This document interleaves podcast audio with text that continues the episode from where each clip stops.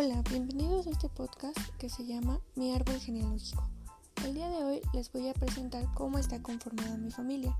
Mi familia está conformada por mis dos abuelos maternos, Jacinto Pio V y Luz Cruz.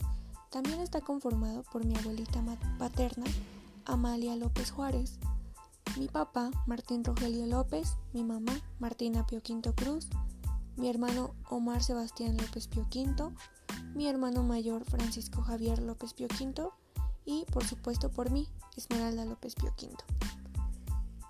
De entre los miembros que conforman mi árbol genealógico, he decidido escoger a mi abuelita paterna, Amalia López Juárez, quien falleció hace cuatro años. Mi abuelita Amalia, o mejor conocida como Abuelita Mayo, era una mujer muy fuerte, por lo cual considero que la estoy escogiendo ahora. Mi abuelita tuvo cinco hijos, dos mujeres y tres hombres. Ella los crió sola durante mucho tiempo, por lo que tenía que trabajar, hacer de comer y cuidarlos. Considero que es una labor muy grande que no cualquiera lo hace. Mi abuelita también era una persona muy inteligente y fuerte.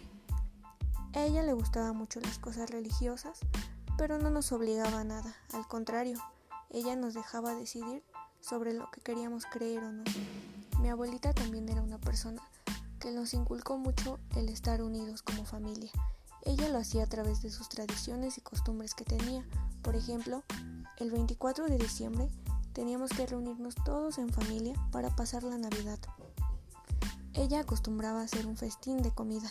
Le gustaba mucho la cocina y por supuesto sabía cocinar delicioso. Ella nos dejó muchas buenas recetas que podemos poner en práctica. También a mi abuelita le gustaba mucho el Día de Muertos, puesto que ella ponía su ofrenda grande para rendir homenaje a sus difuntos. Ahora nos toca a nosotros hacer la ofrenda dirigida hacia mi abuelita, pues consideramos que es un homenaje a su memoria y para seguir recordándola. Mi abuelita Mayo forma parte de mi vida y por lo tanto de mi historia por todo lo que me ha dejado y por lo mucho que la quiero aunque ya no esté con nosotros. Gracias.